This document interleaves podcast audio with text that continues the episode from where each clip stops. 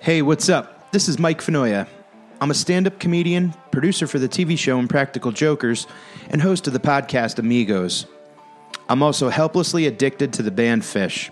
For over half of my life, I've been freakishly obsessed with this band, the community, and the endless moments they've provided us. Ah, dude, they're kind of like an inspirational rock band. Now, at 40 years old, I'm taking a look back at over two decades of obsession to find out what drives this addiction, what makes them so special, and why I happily continue to make this band a priority over family, bills, and obligations. And before you judge me, take a look at yourself. You'd skip work for a fantasy draft or lie to your grandmother for a Walking Dead marathon, so back off.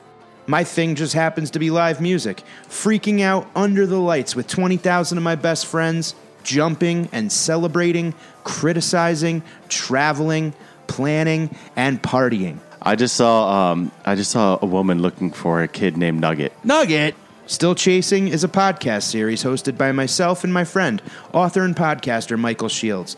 Together, we dig through our old college trunk and share our perspective on what initially drew us in, what keeps us intrigued, and continues to stoke the fire. just was, as you noted, so compelling that we began to organize our lives around it. Through personal interviews with pivotal members of the community, friends, and forefathers, we not only take a look at ourselves, but we dive into the philosophy and beauty of fanaticism. for whatever reason, Phish and uh, the way that they play, the way they mix up their shows, uh, was a perfect sort of field to plant uh, a lot of dreams in. Still Chasing provides a first person investigation into the mind of a fanatical fan. It features hilarious behind the scenes stories about the band. Trey pulled up to a tent and got out and opened the zipper of the tent and put his head in and said, Festival's canceled, go home. Where a love of a band takes you places you never imagined. And I headed up there with a bunch of friends, and I got the chance to meet